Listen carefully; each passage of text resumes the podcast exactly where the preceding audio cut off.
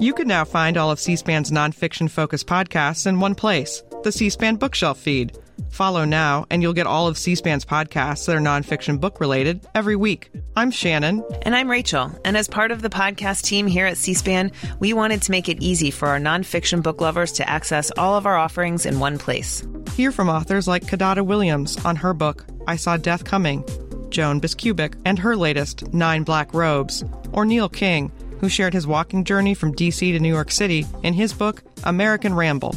Featured programs will include Book Notes Plus, Q&A, Afterwards, and About Books. You can follow the C-SPAN Bookshelf feed wherever you get your podcasts.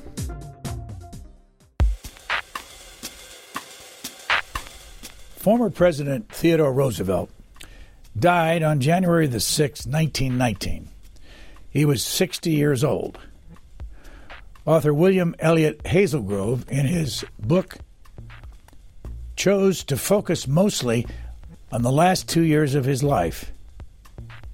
It's titled The Last Charge of the Rough Rider Theodore Roosevelt's Final Days. Mr. Hazelgrove takes us through TR's feud with President Woodrow Wilson. He wanted to form another Rough Rider soldier regiment and go fight in Europe. Wilson turned him down in spite of the fact that both the U.S. Senate and the U.S. House had approved Roosevelt's request. William Elliott Hazelgrove, what's a Rough Rider? Oh, Rough Rider really um, is a cowboy slash outdoorsman slash even New York dilettante. Uh, came really from Roosevelt's years out west uh, when he went to the Badlands in 1883 and really became that cowboy that would haunt the White House later. And uh, when the war with Spain broke out, he went back and recruited these cowboys, but he also recruited Harvard men, Yale men. It was a strange smorgasbord of adventurers, quote unquote, uh, that he brought together to go take with him. And, you know, the newspapers just loved this concept of the Rough Rider. To them, it was the sort of Uberman of America uh, where one Rough Rider could take on 50 Spaniards or 100 Germans and win the day. So it was sort of this late 19th century, early 20th century ideal of the real American as an outdoor, hard charging cowboy, even slash New York intellectual who can win the day. Um, so it's, it's sort of an omnibus character of late 19th, early 20th century. Well, in 1898, what was the Spanish War about, and how did he get into it? What was he doing at the time? Uh, he was actually Undersecretary of the Navy, and uh, the Spanish American War. Uh, you know, Roosevelt felt uh, that America needed a good war at this point. Um, and when the Maine was blown up in uh, Havana Harbor, uh, and actually, it was later found out that it had nobody had really sabotaged it and blown it up. Uh, Roosevelt saw this as a perfect pretext to have this perfect little war with Spain, and he went and actually resigned his post. And you know, just to back up a little, he he had uh, sort of uh, Secretary Long had abandoned uh, the, the White House for the summer, as a lot of people did at this time, because it was just brutally hot, swampy, sort of, you know, very humid, and left Roosevelt on his own. And Roosevelt stoked up all the um, the warships, uh, got them on war footing, moved them around, and when Long came back, Roosevelt had generated such a mini war fever that Long's hand was almost forced into this war. You could almost make a case that the war with Spain was Roosevelt's war. How long did it last? Uh, actually, not long, a few years. Uh, and uh, of course, it culminated in um, Roosevelt uh, going with the Rough Riders to Spain. And, you know, a lot of people believe the Rough Riders were all on their horses charging up the hill, but in fact, only Teddy Roosevelt kept his horse. They, they couldn't fit the horses on the Yucatan, which was this sort of troop ship uh, that went over there. So most of the Rough Riders, if not all of them, were on foot. And through you know, confusion, uh, sort of separate serendipitous events, Roosevelt ended up charging up this hill with with other you know regular soldiers too. We don't usually get that in history. Um, uh, the Buffalo Soldiers as well, which were the African American soldiers, and taking San Juan Hill and the Spanish just taking off. And basically, Roosevelt declared, "I won the war. The the war is over." And the press, the Hearst newspapers, picked up on this, ran with it, and Teddy Roosevelt came back in a very amazing way that you know one man could be credited with winning the war with Spain, uh, but he was. And of course, this would be presidential gold for him uh, and push push him along uh, all the way up to the presidency. Actually, I assume when you said took it to Spain, you meant Cuba. Yes. Yes. Sorry. So, how did you get? I know you've done other another book on Roosevelt. Uh, and one on uh, Edith Wilson, the wife, second wife of uh, Woodrow Wilson. How did you get to this particular book, and what what's your what was your concept on this book? Um, I thought was, you know, Teddy Roosevelt's been extensively covered, but I, I felt like his latter years um, had not been covered. Uh, you know, really his last few years, and so I started to do a little research, and then I started to stumble upon this quest of his to resurrect the Rough Riders and charge the Germans in in France in in one final last charge of the Rough Riders. And, you know, to most historians, this was dismissed. This was dismissed as this sort of crazy, uh, you know, scheme of Teddy Roosevelt at the end of his life. Um, but when I dove into it further and I did a lot of research with newspapers, I found that this was not regarded as a crazy scheme. In fact, this was regarded as a valid way to take on the Germans, which which is sort of amazing to us at a time when you had 50 caliber machine guns, tanks, flamethrowers, mustard gas, and men were dying by the thousands in this trench warfare.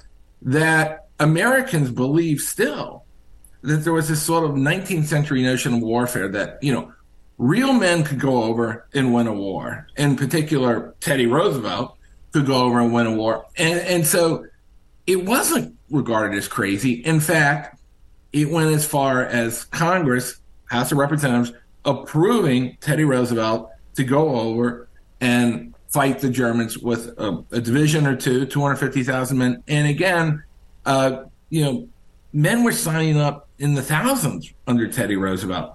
So this is regarded as a viable way to go either, you know, push the Germans back, let let the Germans know that we America has arrived, or or maybe win the war. Incredibly, as that sounds to us now, men on horseback charging, uh, you know, the Germans in their tre- entrenched positions and uh, potentially somehow getting them out of the trenches and getting into a retreat. it, it is incredible. But, but if you look at the life of Teddy Roosevelt, he had done the incredible so many times that some people actually believe this was possible. Where did you get your interest in history, and how many total books have you written, nonfiction and fiction? I really, uh, I had a professor, a Dr. Sadler, uh, at the university I went to, and he, I, I was, I had no major. Um, I, I was a big reader, but I, I, had no particular interest in history. But he was such a dynamic speaker. I immediately became very interested in history and switched my major.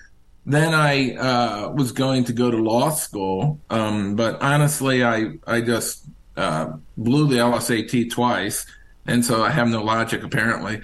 And then I uh, went and got a master's in history, and um, and I started to write a first novel. Now I wrote ten novels, and some of them toyed with history. I'm, I'm originally from Richmond, Virginia, and my grandfather managed Senator Byrd's campaign in 1946. Left behind a scrapbook, so I wrote a book called Tobacco Sticks, which really was about that campaign. Um, and then uh, I started to, uh, you know, was reading narrative nonfiction, Erik Larson, and uh, I read Scott Berg's biography, Wilson, and he had a very interesting line in there where he said, you know, Edith Wilson was almost the president. And so I thought, what did he mean? So then I started to research, got the papers of Woodrow Wilson, and I found out that, in fact, she was the president and ran the country from 1919 to 1921. So I started with there um, with Madam President, The Secret Presidency of Edith Wilson, my first narrative nonfiction book, and haven't looked back. Uh, I think I'm up 12, 12 books now. I'm narrative nonfiction and, and um, 10, actually 12 or 13 and 10, 10 novels. When I looked up uh, your books, I saw that Greed in the Gilded Age and Writing Gadsby both came out in the year 2022. How'd you do that? The pandemic. the pandemic uh, really, uh, I know it seems like they're like cereal boxes now. Um, what happened was I had signed contracts for various books that were supposed to be spaced out. And uh, when the pandemic hit, every everything got frozen. And so I spent the pandemic years writing these books. And uh, and then they just they sort of backlogged. The publisher had these backlog titles, and then they just released them one on top of the other. So it looks like I wrote you know one book and then wrote another, but in fact I'd been writing them for years. But again, they uh, they were released very close together, and that just seems to be ever since the pandemic that's been happening to me, um, where things seem to be released almost on top of each other. Um, but I am a narrative nonfiction writer. I, you know, my friend Jonathan Eig writes very large, large uh, history tomes that actually I enjoy reading, but that's not the kind of books I write. I I take a slice of history and say, this is this is some a, a little corner of history that maybe you don't know about, and I'm going to shine a light into it. And here's my thesis and let's go. And so I'm going to write it in a way that you're going to experience it. And by the end, you can make up your mind if I'm right or not. And so that's my particular brand of history. Um, I, you know, I do enjoy reading Grant or, or, any, or the larger history books, but that's my personal uh, enjoyment. I don't write those type of books. We'll come back to some of the other books later, but what schools did you go to? You didn't mention. Uh, I went to Western Illinois University for my master's and my undergrad. And where do you live now, and why do you live there? Oh, uh, I live in uh, actually a town called Campton Hills, which is outside of St. Charles, uh, 39 miles west of Chicago. Uh, I started in the city. Uh, my parents had moved there from Virginia, and uh, and then we moved to Oak Park, where actually I was Ernest Hemingway writer in residence for a while. Ernest Hemingway's home, birthplace there and then uh, with more children, uh, we moved further west to get a bigger house, and uh, here we are. What attracted you to Ernest Hemingway? I like a lot of uh, young writers. Uh, cut my teeth on all his short stories, uh, and then his novels. Um, I sort of bounced between him and F. Scott Fitzgerald. You know, and as you're learning to write, you know, you sort of emulate their style and Hemingway, of course, uh, I really admired his his short stories, his chiseled prose, and and uh, and also his little bit of his ethos, his, his uh, you know embracing the big outdoor you know rigorous life at that time. Uh, when I moved to Oak Park, I I was aware that he had this was his birthplace, but it wasn't the driving force. It just was. Oak Park is literally on the edge of Chicago. Uh, literally, I was five blocks from the border between Chicago and, and Austin Avenue. Um, and so one day when I was walking to a coffee house, I I took a tour of the house, and I'd had a contract with Bantam to write my uh, third novel, and uh, we had a baby in the house, so I needed some space. And when I took the tour, I saw that, uh, the door to the attic, and I just asked them. I said straight out, you know, can I see that? And they said okay. And I looked at it, and I said this would be a great place to write. And of course, the Ernest Hemingway Foundation said, well, that's not going to happen. And then uh, Virginia Casson, who was the president at the time, uh, read my books and, and realized that you know I was a, a literary writer of, of, some serious intent at the time, and and then she thought it'd be a good idea to have a writer in the house. So that's how I ended up writing up there in the attic. Back to Theodore Roosevelt, you wrote in the middle of the book on chapter twenty three that he had the following illnesses malaria, yellow fever, heart palpitation, rheumatism, infection in the ankle, high blood pressure, gout. Uh, he had blind. He was blind in one eye, left shoulder hurt all the time, overweight, and hacking pleurisy. How did the man survive? Well, TR actually was a man who uh, learned to survive as a child. He had awful, awful asthma, uh, the kind of uh, asthma that killed people all the time at that time. And of course, they had nothing that they could do for him. And uh, so he had to fight to breathe. Uh, and his father, this is in the book, would take him out for carriage rides at night and streets of New York and get the carriage up to full speed and have Teddy hang out the side. And then he would say, Okay, Teddy, open up your mouth and trying to push air down into his lungs. So this is how desperate they were to to keep their son alive. So by the time Teddy Roosevelt uh, had these maladies toward the end of his life, he was well versed at struggling to fighting to stay alive. Um, uh, you know, I think that's one reason he was able to do many of the things he did physically that would have killed other people. Uh, was that because from the beginning he had to fight for every breath, and he was certainly fighting for every breath at the end. Given what we're hearing today among our politicians, and as a matter of fact, this very day and yesterday, in the middle of the Trump uh, indictment down in and charge down in Miami, I pulled together a lot of things that you wrote that TR, meaning Theodore Roosevelt, said about Woodrow Wilson in your book. Didn't say it in your book, but you categor- cataloged it in your book. I'm just going to read through some of it. Sure. He called him a coward, a wimp, an egghead, a bumbling buffoon in the White House, spineless. This is a quote. I don't think he is capable of understanding what the words pride of country mean. To his son Kermit, even the lily livered skunk in the White House may not be able to prevent Germany from kicking us into the war. He also said instead of speaking softly and carrying a big stick, President Wilson spoke bombastically and carried a dish rag. Uh, in addition to that, he said um, when he wanted to take on Pancho Villa in a possible war with Mexico, I don't think this administration can be kicked into war, for Wilson seems about as much as a milk toast as Bryan, meaning William Jennings Bryan. Why all these epithets about Woodrow Wilson from Theodore Roosevelt? Uh, Woodrow Wilson and Theodore Roosevelt uh, had a long history. 1912, going back in 1912, when uh, basically Teddy Roosevelt came back and said, "I want to be president again," and William Howard Taft was the nominee, and the Republicans said, "No, no, we have our nominee," and TR said, "No, I'm the most popular man in America, and I can beat this academician, uh, Princeton professor." Uh, governor of New Jersey, and uh, and so he entered the race after uh, Chicago, marched off with the progressive wing of the Republican Party down to the Congress Hotel, into the Gold Room, and created the Bull Moose Party. Well, as you know, when you split the party, chances are you're going to lose. And of course, he did. The, the Republicans lost, and the Republicans never forgave him for that for putting Woodrow Wilson to the White House. And from that moment on, I believe that is just the the core. Uh, you know, where Teddy Roosevelt really hated. Uh, he and Henry Cabot Lodge, who were best friends, loathed Wilson. They loathed his politics.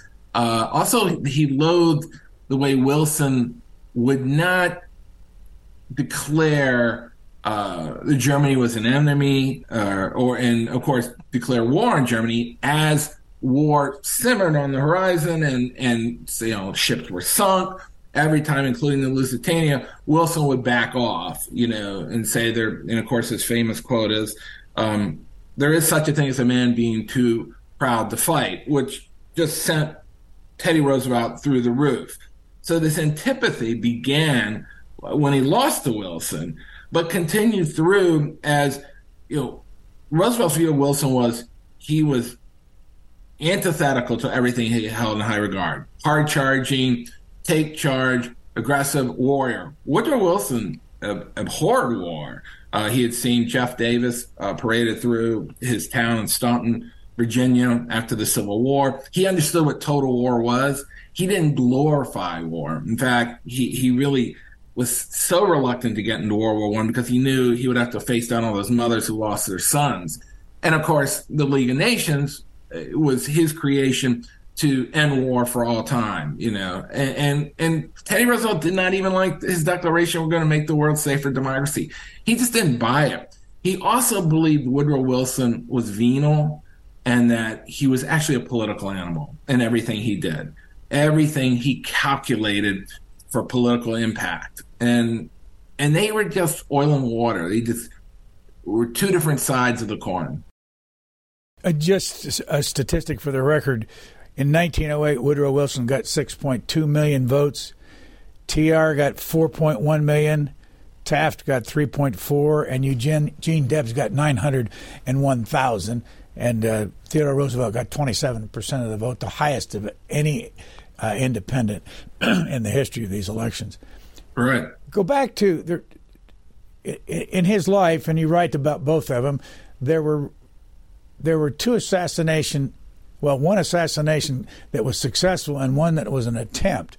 Go back to the first one, and before you talk about the assassination, how did Theodore Roosevelt get picked to be McKinley's running mate?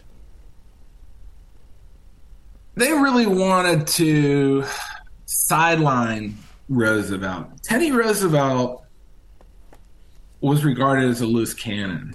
Uh, he was regarded as odd.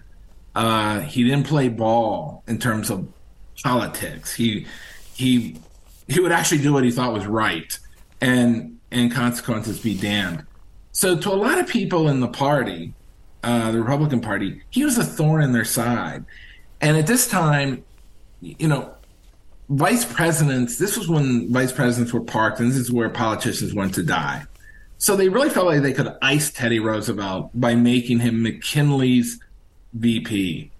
Uh, you know, and so that was really it. I mean, and it worked. I mean, Teddy Roosevelt was pretty much sidelined at this point uh, when McKinley was assassinated. Um, uh, you know, shot. Uh, Roosevelt was, I think, up in the Adirondacks, and uh, you know, he gets a telegram saying McKinley is is deathly ill. They, McKinley lingered uh, they thought that the bullet, uh, they couldn't get the bullet, so they thought, well, hopefully it won't, you know, create septic infection, and so they stitched up his stomach and and uh, you know thought, okay, everything's fine, but of course, uh, it, it wasn't fine. The infection took hold, and he quickly started to to go down, and so then Roosevelt, in this amazing journey back from the wilderness, literally through the night on top of a buckboard, which is very Teddy Roosevelt.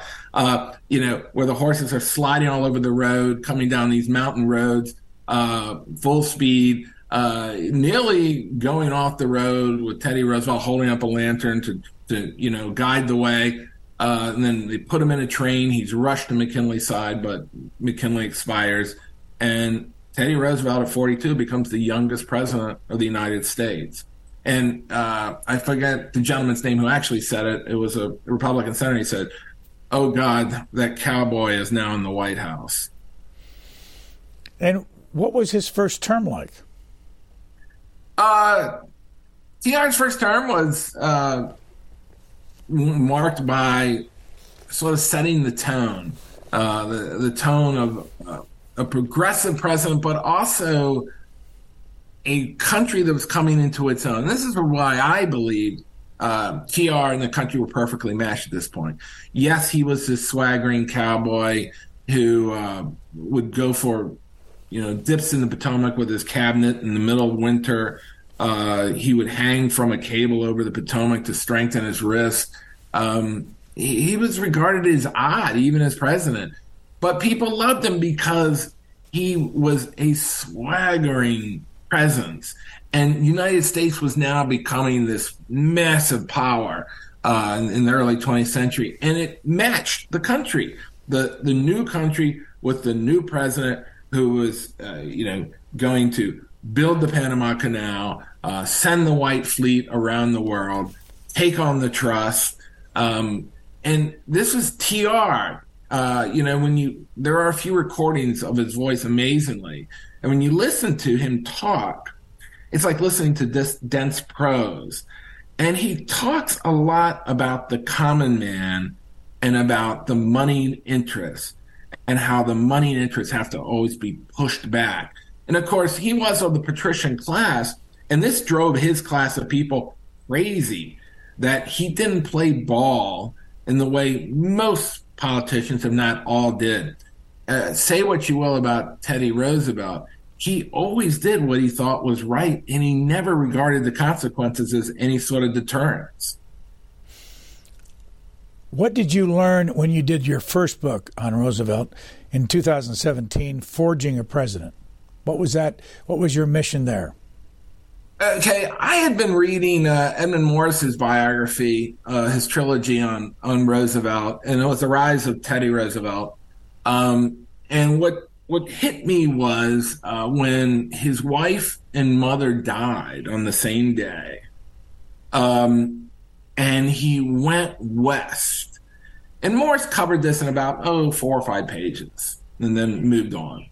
As a lot of historians do. They they sort of regard what what, what Roosevelt did at this point was he, for the listeners, he basically went west. Uh, he was bereaved. He you know, people were worried about his sanity. Um, in his diary, he put a large X and just said the light went out of my life. And he basically left his current political life as an assemblyman and lit out for the Badlands. Now, you know, a lot of historians treat it sort of like a glorified outward bound trip. But what I found when I did some research was no, he went out there as a skinny, grief stricken young man.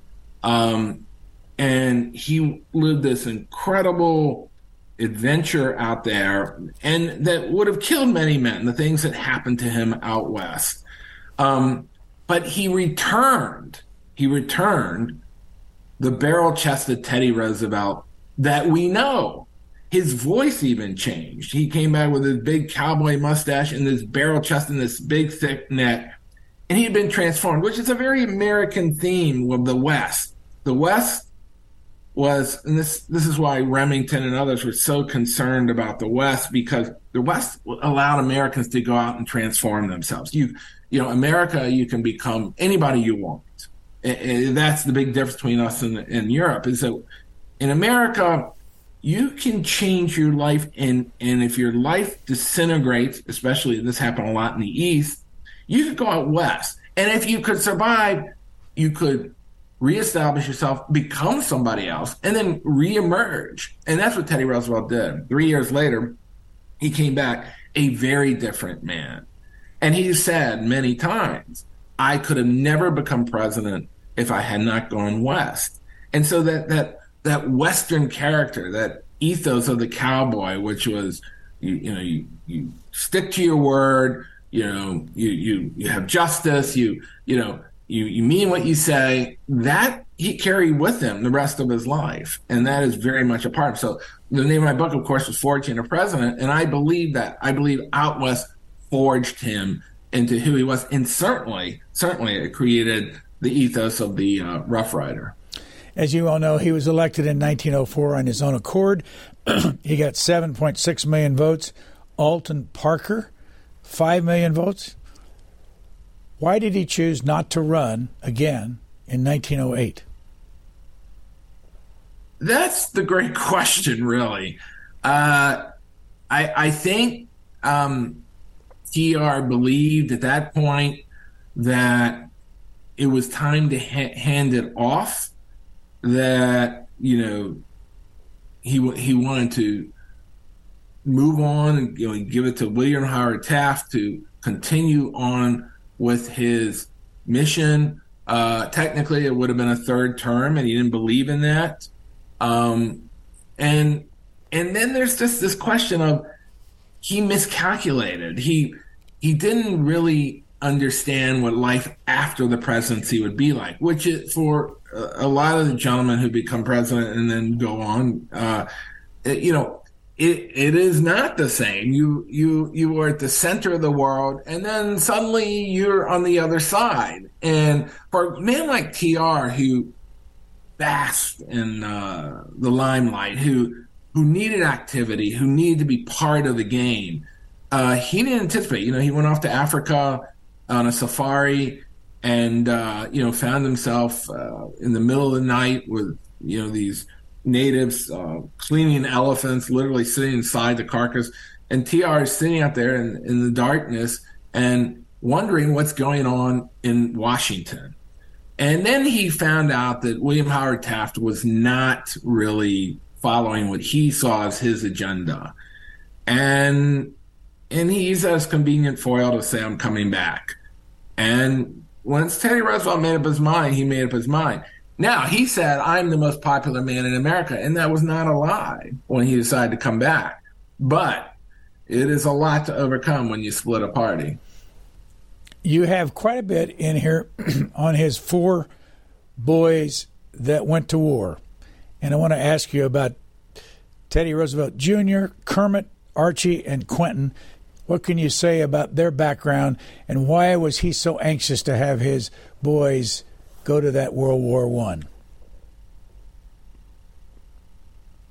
Teddy Roosevelt uh, re- regarded his father as a Superman. Uh, he called him Braveheart, or Greatheart, rather. But the one thing his father did that he didn't approve of was he hired a substitute for the Civil War, and he didn't go. Teddy Roosevelt's father. Teddy Roosevelt's yeah. father, who was married to actually a, a Southern woman. So TR believed that your greatest moment, the greatest moment for any man was in battle. That he called it your crowd, the, the crowded hour. And he also called, uh, referenced it as the wolf rising in the heart. So this to him was the epoch, the, the, the summit of of being a man, but also the adventure, the great adventure. Okay. So for him, he leads, he found this in the war with Spain. He had his crowded hour, he had his moment. And he really wanted his sons to have that moment, uh, that glory, that that incredible, larger than life moment of being in battle and and and experiencing the the the, crowded hour, the, the crowded moment. And so when this war comes up, Teddy Roosevelt is very determined. All of his sons will go to war.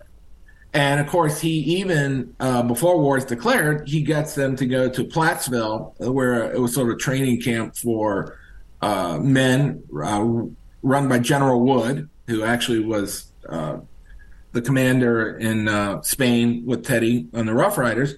And it was sort of a Boy Scout camp in a way. A lot of New York types would come to it. And, you know, a lot of the patrician class would send their, their sons there and they would drill and, and, you know, camp out there and go through all this training, but it wasn't sanctioned by the government. And, but for Roosevelt, he felt like, you know, his boys were going any way he could figure it out, he was going to get them over there because he believed that was in their interests. He he didn't regard it as particularly dangerous, although of course it was. Um, and he did talk about if they got killed, it would it would be you know still great honor. But these are you know sort of platitudes, and uh, and so the the the four boys, they're pretty much the three are very similar in that they're picked up the TR motif, hard charging. Yes, I want to go. Quentin, the youngest, while he professes that, is very different. He's more of a sensitive uh, individual. Uh, he writes poetry. Uh, he writes short stories. He speaks French very well. He has a bad back and he has bad eyesight. And of course, he joins the, and I'll call it the Air Force at this time, but it was really just what the United States had was a collection of planes and a few pilots, and uh, you know, and so they would rush them into training and then ship them over and hope that they would survive. Um, and of course, the survival rates were just abysmal. Uh, I think it was like seven days, and I think that was uh, for training, and I think it was like three or four days for being in combat. Um, so this was a very dangerous thing to undertake to become a pilot in 1917, and actually the the military rejected Quentin. They said, you know, your your your eyesight is not going to work. But Roosevelt went to Sec, uh, Secretary of War Baker and said, "Can you do something here?" And he did, and he got him in. Just some context. um, Kermit lived to be 53 years old and committed suicide. T.R. Jr., or the third, uh, lived to be 56 years old and had a heart attack. Archie had a stroke at age 85, and Quentin died at 20. How did he die? Quentin, uh, so he went to his training. He shipped over to France. Um, he went on training, several training missions, and then they went on a mission ostensibly to cover, I think, a photography unit. And they mixed it up with some German planes. And these German pilots were massively experienced, massively experienced in dogfighting. And they just would later write that they, the Americans were just crazy. They would just come right at them and do foolish things. And Quentin did this. He apparently, most of his unit broke off and was heading back. And he turned back and went after the Germans uh, some of the fighter pilots, uh, and uh, an officer got him in his sights, strafed his plane, and Quentin was actually shot through the head and went down.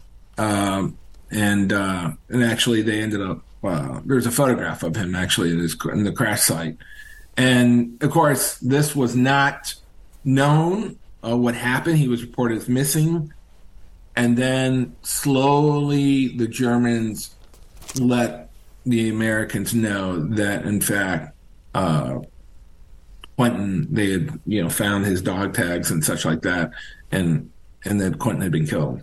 Impact on Theodore Roosevelt.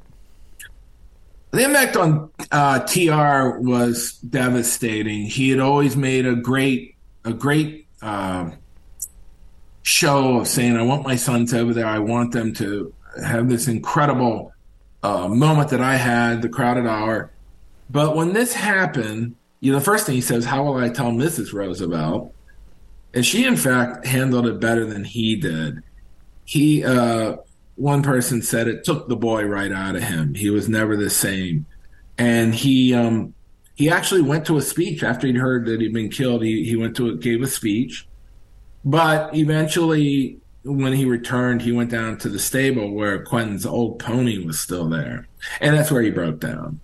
And uh, and the the impact of losing his son, and it was their youngest. It was uh, he had stayed at Sagamore Hill a long time, and like a lot of parents with the youngest, they they really become special because they know this is it. And uh, and Roosevelt never really came back from it. It just took the fight right out of him. And uh, yes, I, I believe that's one of the contributing factors to him going down so quickly. Let me ask you about the structure of this book 49 chapters. It's not a thick book, but 49 chapters. And you date the year at the top. And I think I counted like 29 of those chapters, or maybe more, uh, were between 1917, roughly, some 1915, and then 1919, near the when the year he died. But then you go back. You know, you might be reading along in 1917, and then the next chapter is 1898. What was your technique?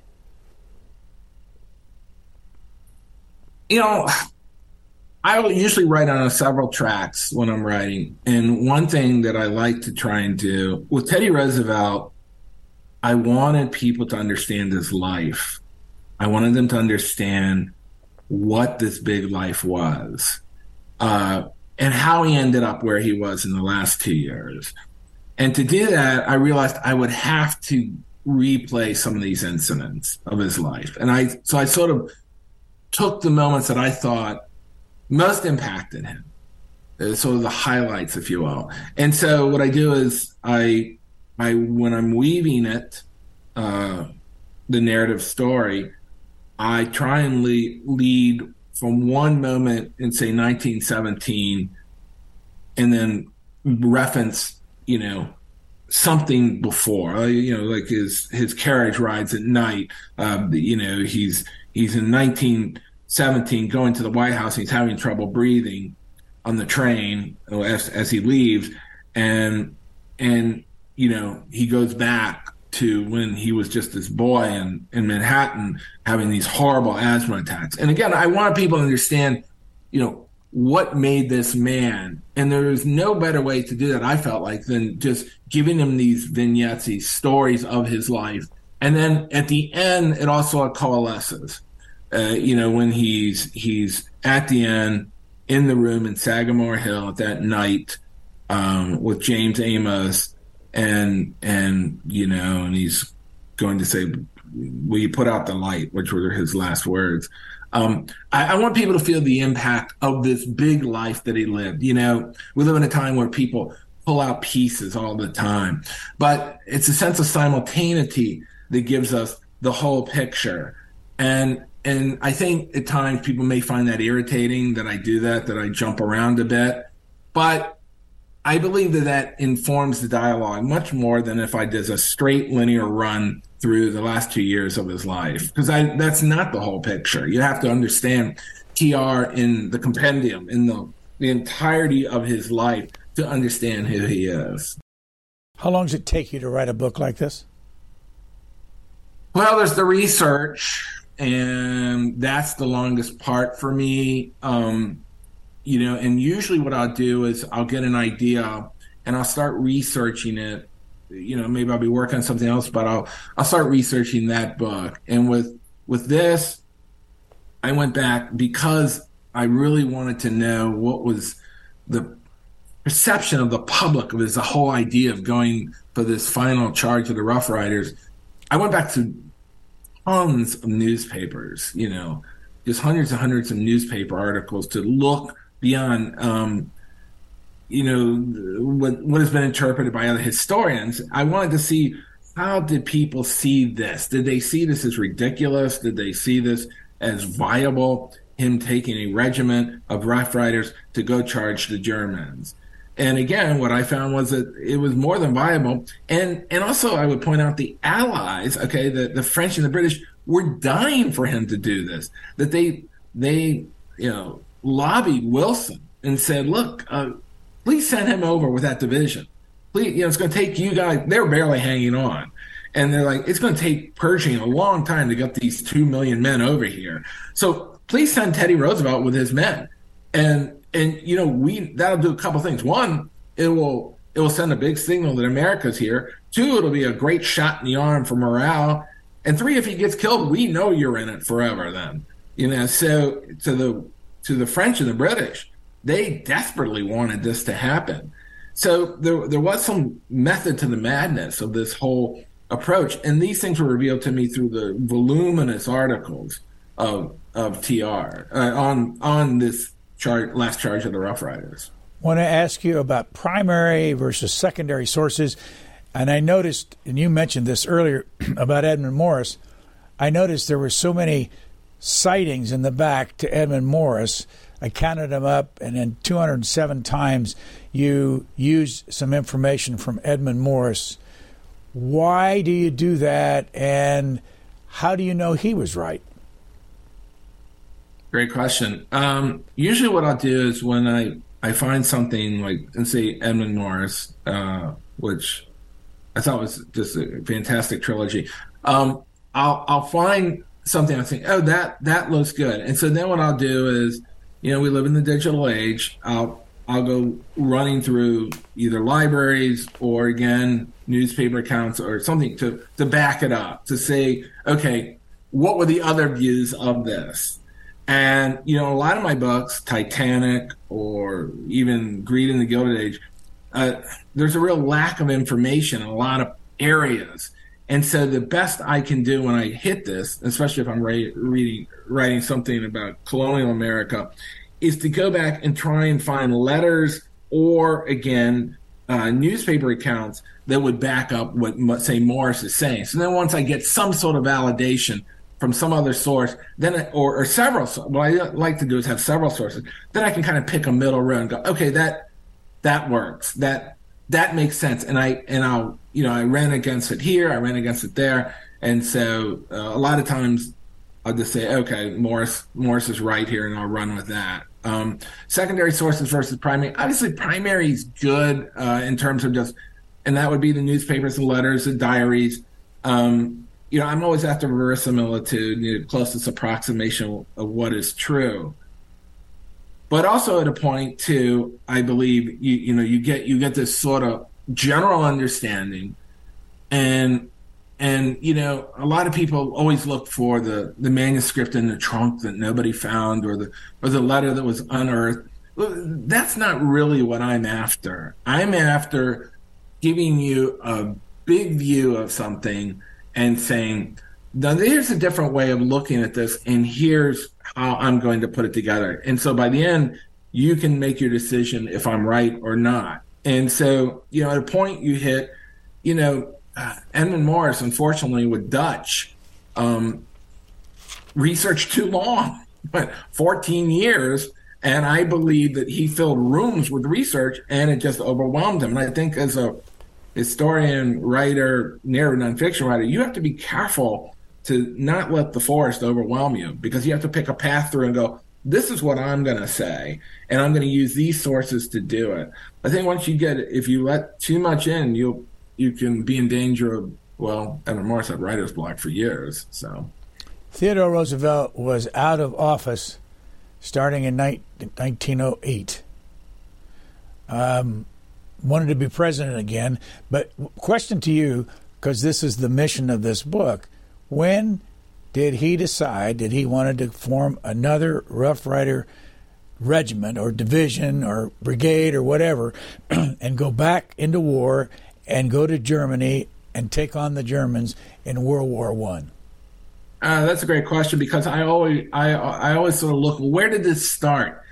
Actually, it started with Mexico, with Pancho Villa running around, and uh, uh, and basically what was happening was these incursions into Texas and such from these uh, these sort of renegades uh, in Mexico. So so Wilson sent Pershing down to to to find him. And what happened was Teddy Roosevelt then immediately wrote, uh, oh no, this isn't Wilson's this is Taft actually. He immediately wrote Taft, look, I can get Rough Riders together, uh, um, and we can, you know, take a force down there and get them. Um, I, I can do this. So he very early saw this sort of extra military force at his disposal that could be resurrected and could be put into service. Um, you know, and again, it was sort of this, you know, this happened in the Civil War somewhat with, you know, there were these sort of regiments and such that were beyond the government that were participating. But then when it came to uh, World War One, uh, there was a very early letter uh, to uh, Secretary of War Baker that he he sent, and this uh, probably goes back to 1916, where he said, "Listen, I, I don't know if war is going to come yet, um, but I feel like it is, and I would like permission to form a division to take there." And he outlined this division. He said, "You know, we'll have a cavalry, a large cavalry unit. We'll have medical. Uh, you know, we'll have some artillery." And the sad thing about the letter is that you could see that his concept of warfare had not had not progressed he still believed in a massive cavalry charge. And he wasn't alone. Most Americans did not register what was going on over in Europe in World War One. They did not understand trench warfare. They did not understand the mechanized death of the Industrial Revolution. That the warfare had changed from one man being able to to to change the course of a war, a battle, to you know this impersonal slaughter, where people were more like Henry Ford's workers. You did one thing, and that was you were a cog in a machine. And most Americans were totally ignorant of that, and they still believe that cavalry charges, uh, men who you know put their saber up and said "Follow me," could win the day. And so, really, I'd say back 1915, 1916, he was he was already contemplating this force to go to Europe. And when war broke out with the Germans, you know, he was following very closely the sinkings of the ships by the German submarines. And again, this is when he started to just put Wilson on the proverbial spit and use all those names that you referenced before and needle him into going into war. How did he get the House and Senate to say, yes, you should be able to go to war? And then why did Wilson say no? Henry Cabot Lodge was Teddy Roosevelt's best friend.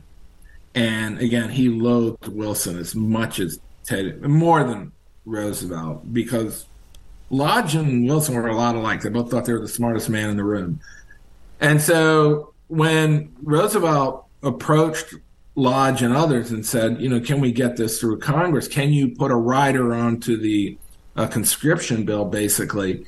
Uh, Lodge fought that battle, and he had a lot of people who did not want that rider attached. And Lodge strong armed him and basically said, This is a man who's given his life, who's given his service to the country. All he wants to do is have his final moment, his final moment of glory.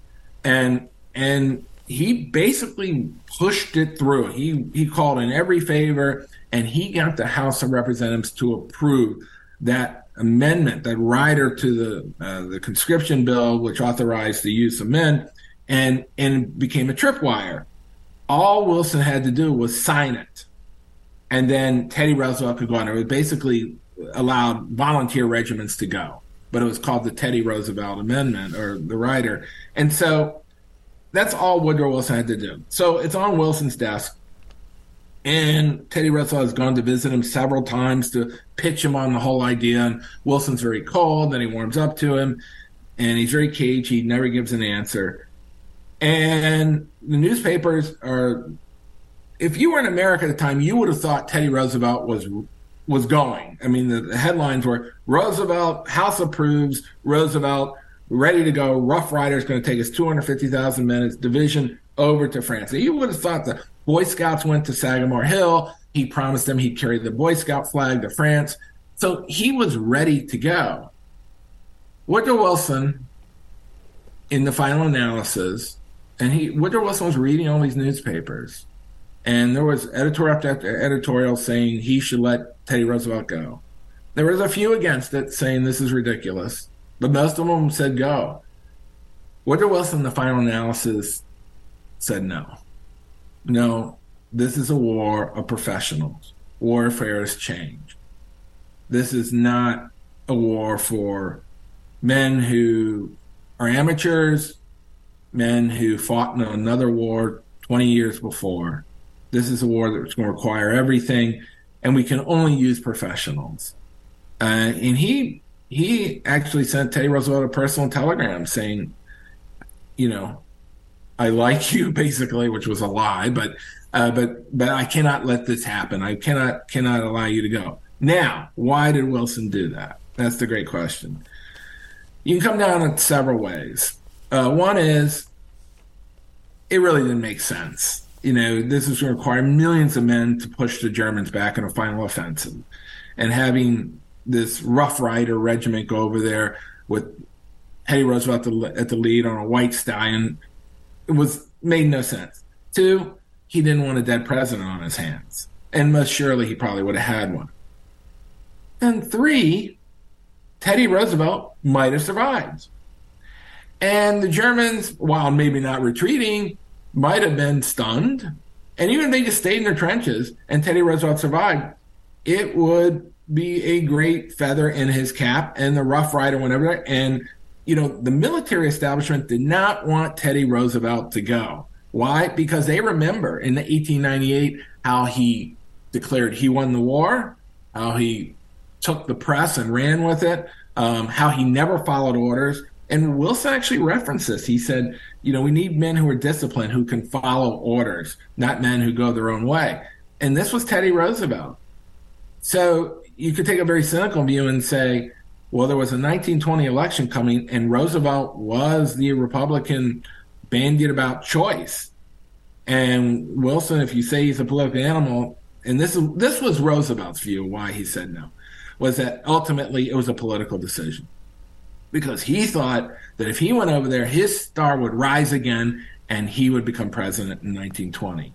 And that was Roosevelt's view that that's what Wilson did to him. And, and also, he believed that Wilson took revenge on him for all those years of needling him, for all those years of just hammering him. Why are you not attacking the Germans? Why are you not declaring war on the Germans when all these people are dying in the Lusitania? And, and Roosevelt wrote these very vivid editorials saying the babies are in the black muck from Lusitania, you know, demand you do something, and, and yet you're off running around with your your your second wife, uh, your young second wife, and you know he just never gave a break. So you could also take the view that Roosevelt that Wilson did take this revenge on him, but I don't know if Wilson's more venal as venal as that.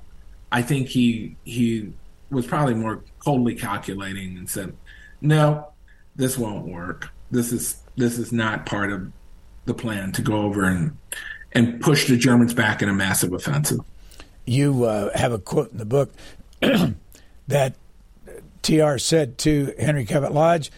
This is about Wilson. He is yellow all through in the presence of danger, either physically or morally. And I just as a quick question is why would Woodrow Wilson tell him he liked him under those circumstances and all the other stuff he said about him. You know, I probably shouldn't use the word like. I should say that he he used the language to say that he admires him and, and that his force of personality, and yet he cannot allow that to influence his decision. And and Secretary Baker also sent him a letter, uh, Secretary War Baker, saying, you know, I personally wouldn't mind you going over there, basically, but I cannot let that influence the decision that is has to be made to win the war. So, you know, in one sense, they they recognize the power Teddy Roosevelt has over the American people, the romantic view of the Rough Riders, and how yes, you could make a case for propaganda-wise, it might not be a bad thing for him to go over there if Teddy Roosevelt had gone and he had been killed, well, then that would really galvanize the American public. And by the way, the Germans held Teddy, Teddy Roosevelt in high regard, super high regard, so much so that when war broke out, war was declared, a German count came to his office in New York and clicked his heels and presented Wilson a letter from the Kaiser saying, you know, no hard feelings, basically. We hold you in high esteem and we're so unhappy with the way events have turned. So the Germans, uh, and also by the way, when Quentin died, they had they had a, a full funeral for him with a regiment lined up around his plane and him, and so they, they had great respect for Roosevelt. And this too would have factored in as Roosevelt had gone and charged the Germans. You have a chapter on this. In 1912, when Theodore Roosevelt was running for president on the Bull Moose ticket, he was shot in Milwaukee by John Schrank. Who was Schrank and why was he trying to kill Theodore Roosevelt? And of course, he had a strange reaction once he was shot. Tell that story, please. Yeah. Um, so Schrank was a, a bartender, a saloon keeper, and he was drinking beer, smoking jackpot cigars, and he had a dream where McKinley rose up and said, "You you shall avenge my death. Nobody should serve a third term." And so he waited for Roosevelt outside the Milwaukee Coliseum, and Roosevelt got into a 16 seater car and was sitting there. And there were people behind a rope line outside the hotel, and he was going to go give a speech.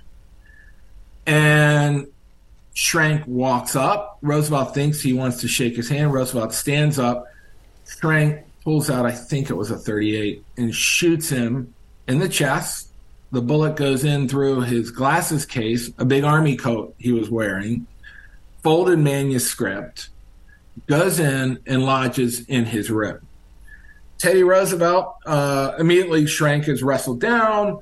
Teddy Roosevelt says, Bring him over to see me. He, he brings him over. He stares into Schrank's eyes, thinks he just sees insanity, and he says, Why'd you do it? Schrank says nothing, and then Roosevelt says, Take him away. Well, everybody around says, Look, we have to take you to the doctor. We have to get to the hospital. Roosevelt says, Nonsense. I came to give a speech. I'm going to give a speech. So they go to the Milwaukee Coliseum. He goes up. He says, Friends, I, I have to give a speech, but I have to tell you, I've just been shot. And so bear with me. And so he opens his coat shows him the bloody shirt, and he speaks for 90 minutes leading into that coat after being shot. And then, you know, he gets to the end and he says, Well, I'm just going to speak for just a little bit more. And he speaks for another 15.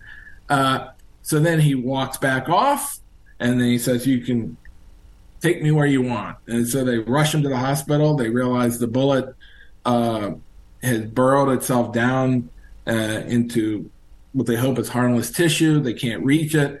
Uh, he gets on a train that night, shaves, sleeps. On the way to Chicago, they go to another hospital in Chicago. They check him out again, and they come to the same conclusion: you're going to carry that bullet for the rest of your life. But he gets to uh, issue the great proclamation during the speech of saying, "It takes more than a bullet to kill a bull moose." Uh, he goes up in the polls for a while, of course, from this, but it's not enough. Uh, but yeah, he he gave a speech for 90 minutes without while bleeding under his coat. Several years ago, I saw the shirt that he was wearing with the hole in it, in of all places, Medora, North Dakota, where, as yeah. you know, he went out to be when he was out in the wilderness. But I wonder if you, by chance, know what happened to the glass case or the speech with the hole in it? I thought I saw, I heard that it was in the Smithsonian, but I could be wrong on that uh, because I've seen many, many pictures of it. Yeah. Um, uh, uh but yeah, I've never personally seen it. I'm amazed the shirt survived. you know. No, it's odd because it's a white shirt and there's just this, you know, about the size of a dime hole in it, and they had it on a, a mannequin sitting there in the little museum. Yeah. Um, we're, we're about out of time, but I there was one of your books I wanted to ask you about because I don't know if there have been very many books written about this man at all, and that's Henry Knox. And you wrote a book in 2020, Henry Knox's Noble Train. It, it, was that a, a, a, novel or a uh, fiction? Uh, uh, no, it's, it's narrow nonfiction. And again, I, I was reading David McCullough's book, 1776, and he had a page or two where he said this young bookseller went and dragged these cannons back to George Washington uh, that he used on the British. So I investigated further, and what I found out was the British are holed up in Boston. Washington is taken over this ragtag army. He has no artillery. But up in Fort Ticonderoga, there's 60 tons or 120,000 pounds of artillery. Henry Knox is a local bookseller who leaves his bookstore with his pregnant wife. He puts her in a little town, meets Washington, and Knox is this very can-do type of individual. And you know, Washington says, you know, I need somebody to go get these these cannons. And all Washington's war cabinet is that's crazy. It's over frozen mountains, lakes, the Berkshire Mountains, uh, you know, up just below Canada. It's impossible during this brutal winter. But Knox says, I can do it. And so he takes his brother and they take sleds and oxen and they go up and get these cannon and float them down uh, Lake George and then get the oxen and the sleds, 45 of them, uh, these sleds and these oxen, and pull and drag them all the way down across the Hudson four times, up over the Berkshire Mountains, down to Boston, where Washington puts them up on Dorchester Heights, and they bomb the British, and the British leave Boston, giving the Americans the first victory of the Revolution. And he becomes eventually the Secretary of War. Right, exactly. But, and, but and, and, did, yeah, did, yeah. How did the book do? It came out in the middle of the pandemic, as you know, and uh, it's it's it's made its way. I, I, got the Distinguished Book Award from the Colonial uh, Society of America in New York uh, for it, um, which was great. And it's it's one of those stories that practically nobody knows. When I when I decided I wanted to do the book, there are no books on him. There's nobody about what on Henry Knox there is, but nothing on this Noble Train. And the reason it's called the Noble Train is because Knox left behind a diary he kept while he was on this expedition. And he wrote to Washington from the wilderness and said, I'm on the way with your noble train of artillery. And Knox's whole expedition broke down in the Berkshire Mountains. And the Teamsters he was using said, We're done. We're done. You, we, we can go no further. We, we can't get up these mountains with these 120,000 pounds, which is eight loaded SUVs. And and Knox gives a speech, and he and he says, "We aren't doing this for us. We're doing it for the unborn millions yet to come." and he gets them moving again, amazingly, and they drag these cannons over. So, so you know, these men of history who who, do these incredible things. And I've written enough books now where I finally believe in destiny. It has to be. When you read about Teddy Roosevelt and everything he endured out west, all the close shakes, why he survived. You know, there's that great story of him uh, in Cuba after the battle's fought, and he sees the Merrimac wreck out in the bay, and he says, "Oh, Lieutenant, I'd like to go out and look at that. Come on, we're gonna go. We're gonna go swim out to it." And so they start swimming. They're surrounded by sharks, and this general on shore is jumping up and down, and the lieutenant uh, and, and Roosevelt's annoyed and says, "What is he saying?" And Lieutenant, they're now surrounded by sharks, and Lieutenant says, "He's saying they're sharks, sir." And Roosevelt says, I've done a thorough study of sharks, and it's all poppycock that they'll ever attack a human. They go out to the Merrimac, Roosevelt clambers all over it, looks at it. The shark wait for him. They're all waiting for him, these massive, you know, hammerhead sharks. They get back in the water, and the general on shore starts jumping up and down again, and, Roosevelt's highly annoyed, and yet they come out without a scratch. That's Teddy Roosevelt. And that's uh, our discussion with William Elliott Hazelgrove. The name of the book is The Last Charge of the Rough Riders, or actually, it's The Rough Rider. And uh, the subhead is Theodore Roosevelt's Final Days. Thank you very much for being with us for an hour. Thank you for having me. Thanks for listening to the Book Notes Plus podcast please rate and review Booknotes Plus, and don't forget to follow so you never miss an episode. Questions or comments, we would love to hear from you. You can email us at podcasts at c-span.org. Thank you